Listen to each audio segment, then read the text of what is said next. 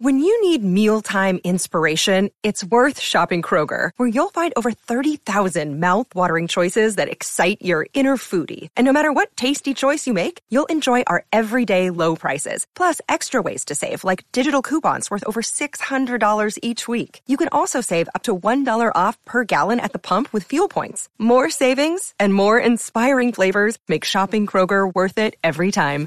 Kroger, fresh for everyone. Fuel restrictions apply. Oh, no one ever thinks about the crew below the decks. They're drinking and they're partying and having lots of sex. They cook and clean and serve the rich with a smile all day. But when the richies leave the ship, the yachties get to play. Yo ho diddly yo yo yo ho diddly yo. We're heading up the gangplank and going down below. Hey guys, welcome back to another episode of Gangplank Report. We are reviewing episode 15 of Below Deck Mediterranean. Bravo called it Three's a Crowd. We decided to call it The Wheels Are Falling Off the Bus. And to Jen for your rapid recap. Okay. First off, Katie decides to give Courtney her second stew stripes and insists that it's not because there's only two of them the guests leave and everyone gets together for the tip meeting. The tip is the baseline 15,000 and during the tip meeting the deck crew catches criticism from Sandy for the first time. The dark side of Malia rears its head. David catches some feelings about being criticized for taking it easy after being told to take it easy all of the talk about Matt's unblemished record at the preference sheet meeting makes me wonder if his streak is about to be broken with the high profile guests that are arriving soon. At the vineyard, the group agrees to plan a few days together before they go home. Then there's a conversation about is Lexi a bad human that leads to David sharing more about one of the darkest periods in his life. The next day, everyone seems to be anxious not sure if their stomachs are churning from hangovers or nerves. Lloyd is Or off both. his- or both. Good point. Lloyd is off his game and Malia reprimands him, which sets off what looks like a full blown panic attack. The captain takes his blood pressure and decides he needs to go to the hospital. They leave us with that cliffhanger, and that's your rapid recap.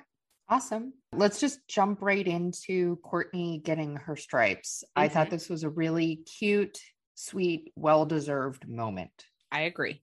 I think she's improved a lot. I've seen a couple comments that it was out of default. I don't think it was out of default at all. Yes, she's brought it up a couple different times what level she's at, but she's really proven herself, I think, to move up from third to second.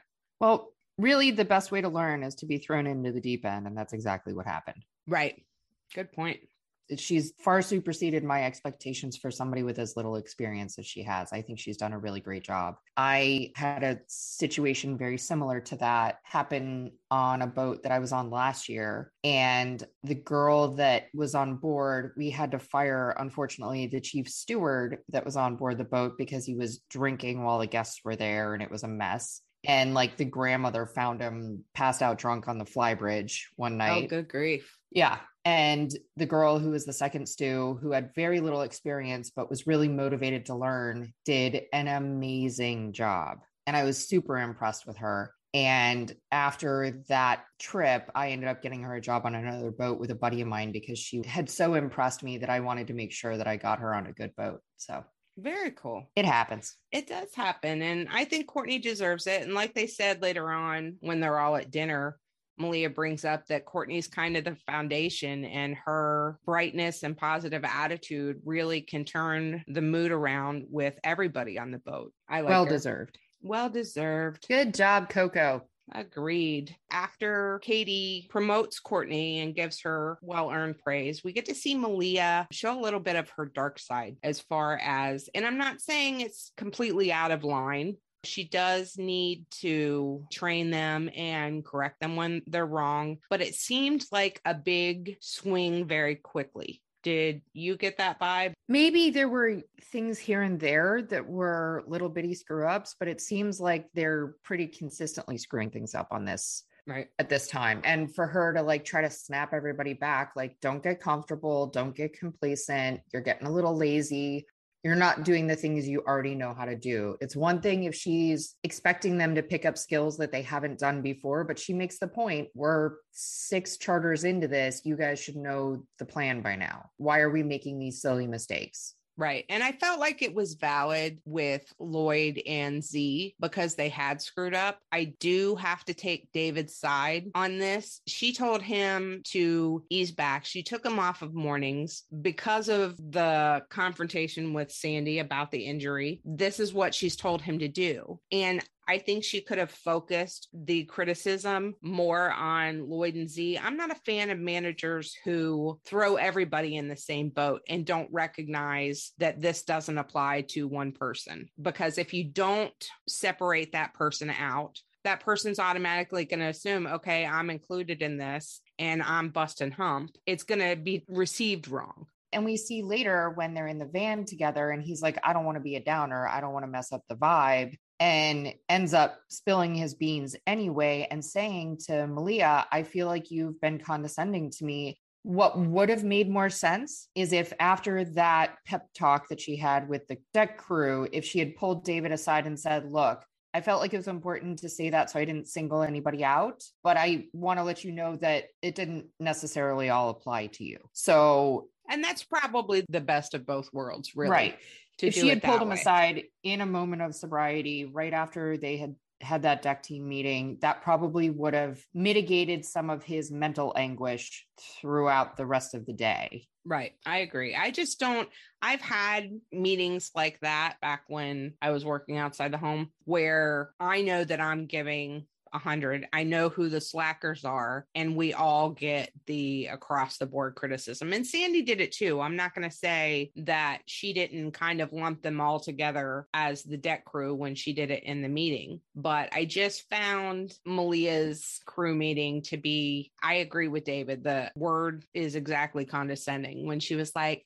and why do you think that is? What is the reason you think that i was tense earlier. It was kind of like you're talking to fifth graders and not grown adult men who are working on your boat.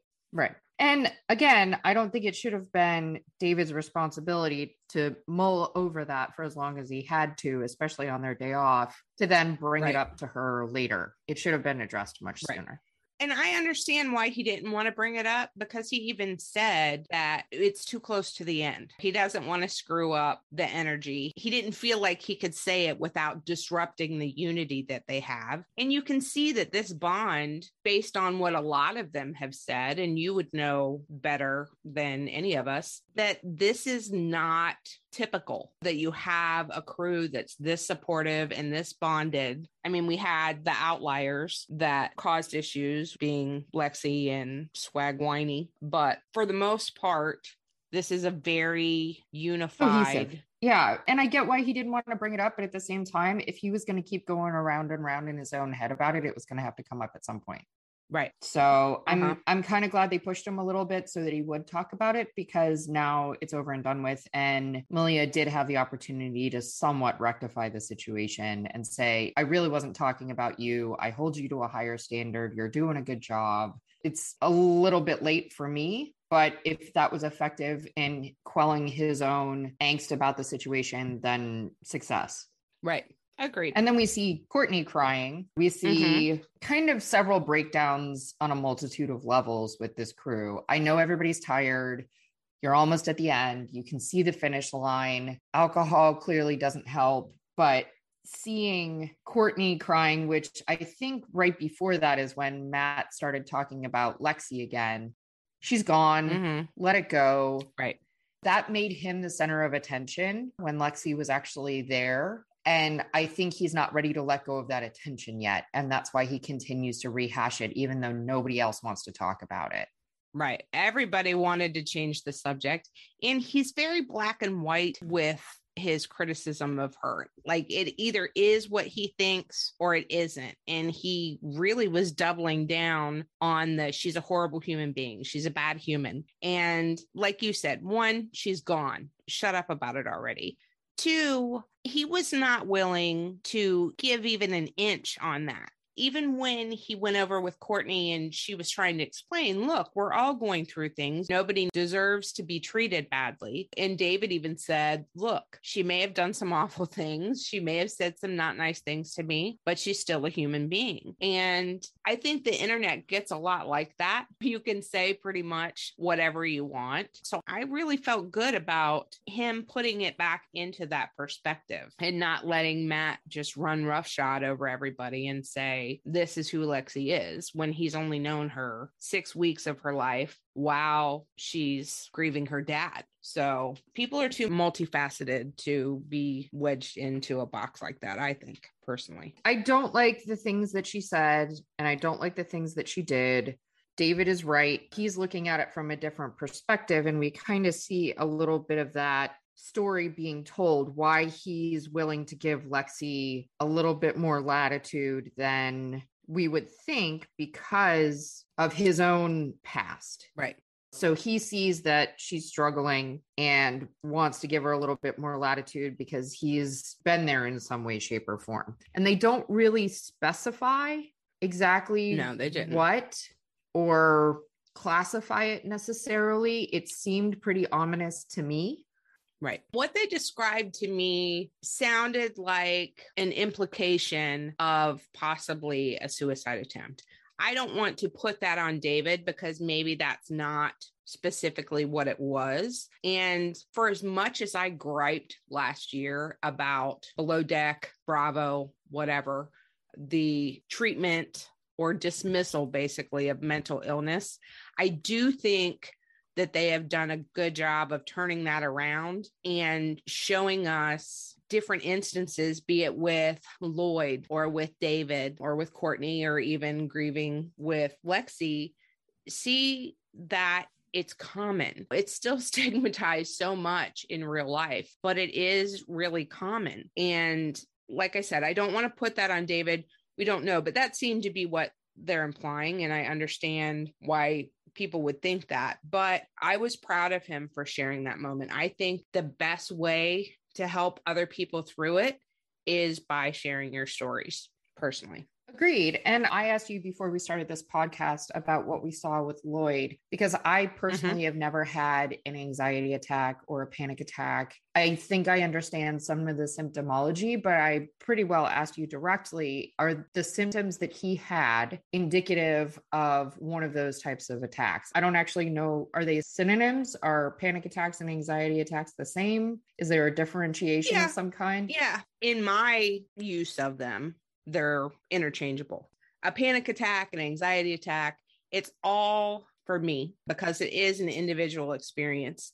For me, what triggers them is when I get too wrapped up in the emotion of things that are pending, either currently happening or coming up to where the hamster wheel doesn't stop turning. And it just generates a lot of anxiety and stress. And all of those things that he was experiencing do correlate with a panic attack. I can't diagnose him, not a doctor. I just know from my personal experience chest pains, shortness of breath, nausea, possibly to the point of vomiting, elevated blood pressure, elevated pulse, sweating, all of those things can be correlated. I've experienced them all. Well, you with you told me before. that it's possible for it to be fatal, that it can be so severe that it's fatal. It can. And I've experienced that in my own life with my friend. It's happened personally to one of my friends where she had a panic attack that triggered cardiac arrest wow. and it was fatal. So this is serious. And people tend to minimize it, trivialize it, I think, because I don't know what the because is on that. I guess I shouldn't have used that word. I don't know why people do that. I don't know if it's because if you don't experience it, you think they can just get out of their head. But anxiety and stress causes real physical reactions in your body. You may not think that what people are stressing about or anxious about is worth getting ginned up about. And I can understand that from an outsider's perspective, but it's not generally a choice. There's a lot of times there's a chemical imbalance going on. Sometimes it's just a lack of coping mechanisms. Sometimes your cortisol levels from stress or from exhaustion are just too high and you can't really control it. We're not robots. It's not like we've got a little meter where we can adjust okay, I'm only going to be this stressed about something. Life doesn't happen like that. So, this can be very serious. I did look up the blood pressure range that he was in. He was 147 over 87 and 147 is stage two hypertension. So that is high, it is elevated. Anything under 120 is normal. So his systolic was up there. His diastolic wasn't that far up there. Below 80 is normal, and he was at 87. But they kind of take them in conjunction. In in this, it's a better safe than sorry scenario. For sure. No, I think sending him to the hospital was the right move. Right. I agree. Because if nothing else, since we've learned that they're not allowed to be medicated on the boat, he might get some time away and get time to collect himself and get some medications given to him there that he can take and come back to dead center. I don't know that he has. I know he said that he's had issues with this because of his experience on the last boat, I don't know that he's diagnosed as having anxiety. And there is a difference. People can be anxious without suffering from clinical anxiety. I don't know where he falls on that spectrum. Gotcha. Well, thank you for taking the time to explain that to me. Not a problem at all. That's the benefit of having a co host that has mental health issues. I can break it down into layman's terms because really I'm just learning it. I've only been diagnosed in the past three years. So some of this is all new to me. So there's still things that I research, but I do know that he's definitely experiencing something that I've had when it comes to anxiety attacks. And they do have a lot going on. I don't know from your real life experience of it when it gets to the end of the trip, is this normal that everybody's brain is focused more on the future and not what's going on in the moment? It depends. It depends on you if you're a freelance crew member or a permanent crew member. I mean, if you're a permanent crew member, you don't have to think 10 steps ahead of where you are right now. That's a good point. So it makes sense to me that he's starting to get anxious about what has the potential to be coming up for him. I'm sure that mm-hmm. filming is probably not helping any kind of stress or anxiety for any of them. Right.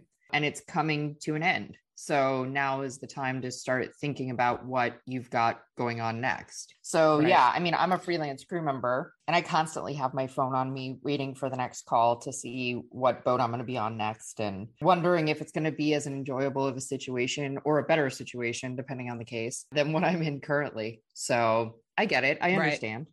Well, that's where they left us off this week so we have that little bit of a cliffhanger. The new guests coming on, I actually recognized several of them. I was surprised. I'm not hugely into politics or sports, but I knew the names. I knew some of the faces. So I'll be interested to see how this all pans out, whether or not they're going to be laid back, whether this is going to be where we're going to see that a third stew would have been super helpful it kind of feels like know, they're setting up. lots of things. Way. Yeah, it does. They talked about it a lot. And like I said in the rapid recap, even in the preference sheet meeting, there was a lot of talk about Matt never having a plate returned. And I don't know if that was foreshadowing to tie in.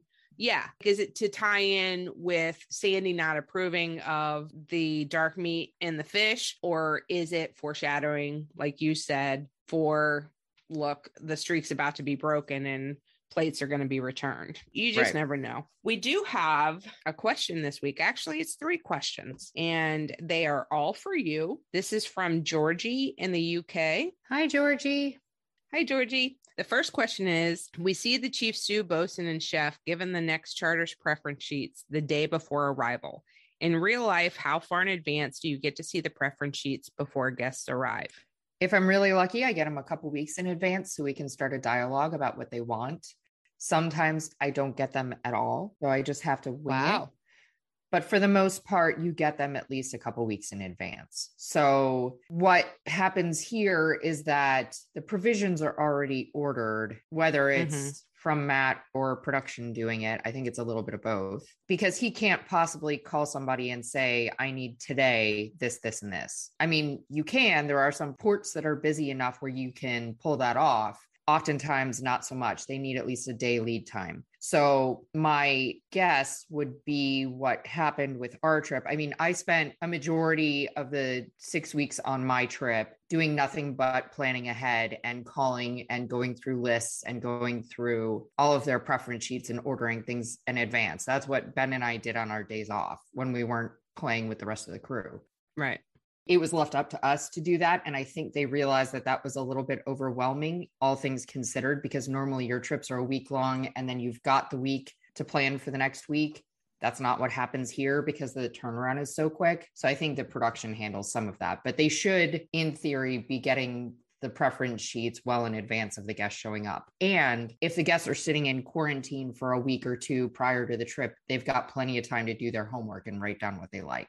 Right. And I would think too that being a production based vacation, that they probably even get more advance notice with some of the guests than you all do in real life because nobody's planning a last minute Bravo vacation because everybody's got to go through the casting process. Well, not only so. that, but they also, production also has to have some of their preferences available for them in the villa that they're staying in for the week prior to them filming. True.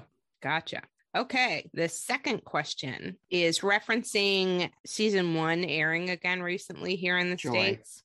And the question is Have you had to deal with awful comments and direct messages from so called fans? How do you cope with any hate that comes your way, even though you've not been on below deck for eight years? It's actually been closer 10. to 10 now, I think, right? Seeing what has been directed recently at the likes of Lloyd, Katie, Courtney, Danny, Ally, etc., via Instagram is absolutely disgusting. Reality TV seems to open you up to all sorts of horrible trolling.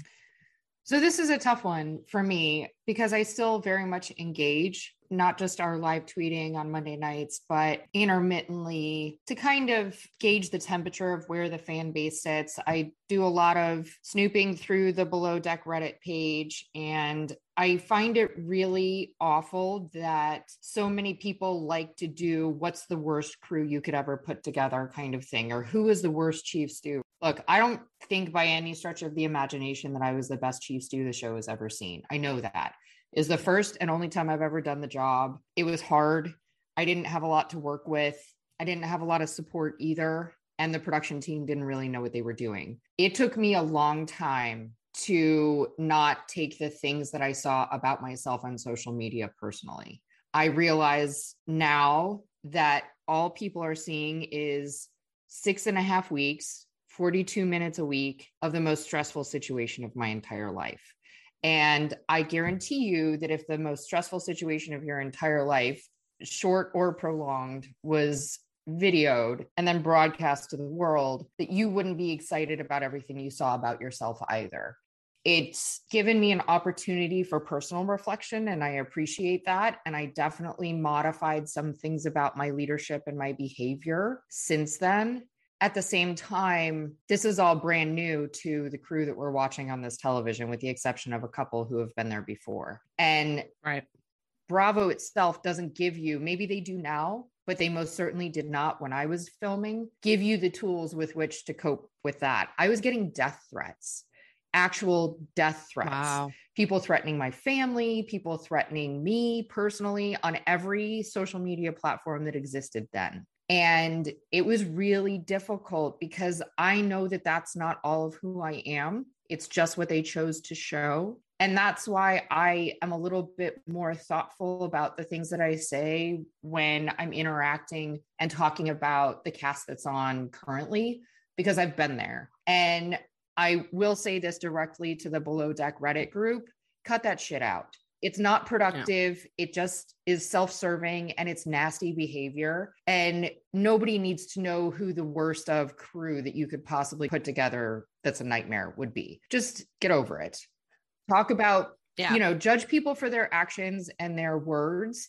But to unnecessarily bully people via social media, I, I just don't understand it. Right. And that happened, that exact question was just on one of the Facebook groups as well. And I popped on to kind of defend your honor. And I'm like, trivia time here. Adrienne was never a chief stew before Below Deck, and she's not a chief stew now. She's a chef and always has been. And I just felt the need to come to your defense. My problem here is I can be very abrasive. And I've been that way with Malia. I've been that way with Captain Sandy. I've been that way this season with Matt.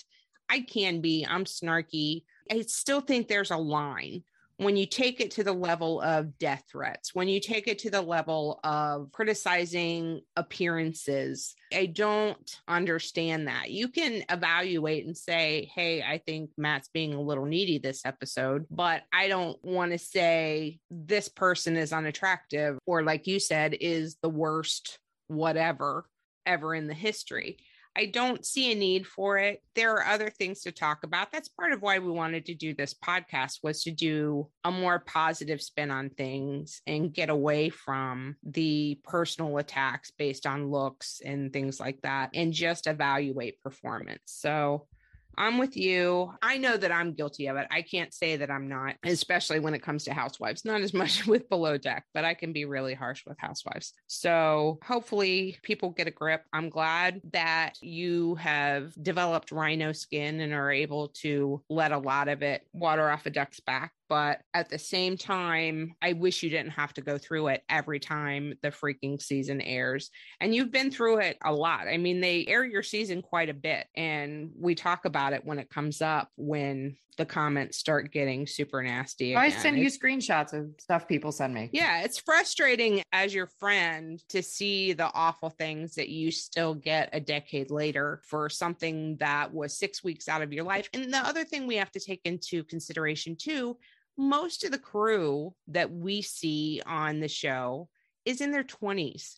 That's like your learning phase. These aren't people who've had time to have life experience and have a ton of introspection to develop into their best selves. This is the trial and error phase. And we do need to give a little bit of grace, I think. I agree. Okay, last and final question. The crew are told on below deck that they can't drink during charter and they can only drink on their time off. This seems reasonable as the charters on below deck are no longer than five days. However, I'm assuming in real life, charters can last two weeks, four weeks, or longer if it's a private boat. How do the crew let off steam then? And do they have any time off? Surely they can't work six weeks or longer with no time off, or do they? Oh, Georgie, they do. yeah. I mean, my longest trip was three and a half months straight. And we talked to Tamara on one of our super fan episodes a couple of weeks ago, and she said the same thing. Hers was also exactly that long. And when you're in season, if you're a busy charter boat that also has owners that want to use the boat, mm. sometimes you have less than 24 hours to turn the boat around. And that means no mm. time off and you don't have a production team that's telling you to go out, encouraging you to go out so that you're brutally hungover the next day. Usually, when I'm on charter, I barely, if ever, drink because you've got to stay focused. And especially if you've got a long stint ahead of you with a lot of turnover, you have to stay as sharp as possible. So, some of my trips are a week long and we celebrate when it's over. Some of my trips are three and a half months long, and you need to just keep your mind in the game because it's hard enough as it is to go through it. It's worse if you're off your game and drinking excessively right. can do that. And I want to say that it's not like we haven't seen people abuse alcohol on this show. We see that consistently every season.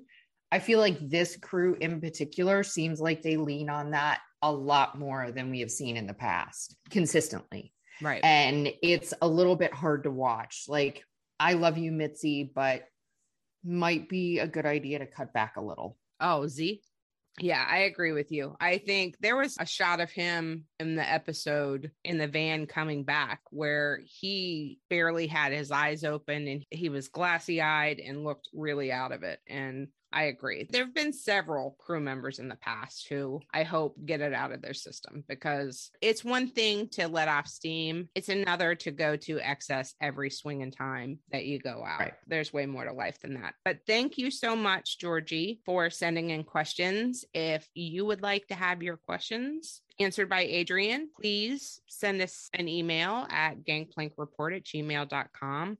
Also, please, please, pretty please rate, subscribe, and review us on Apple. That helps us get the word out about it. We are doing great. It is all because of you guys. We thank you so much and appreciate it. And we will catch you next time for the super fan interview.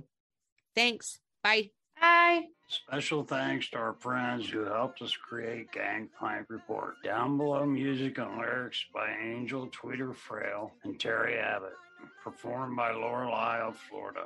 Production assistance by Michael Castaneda. Superfan intro by Blind Lawrence. Cast off, me hearties.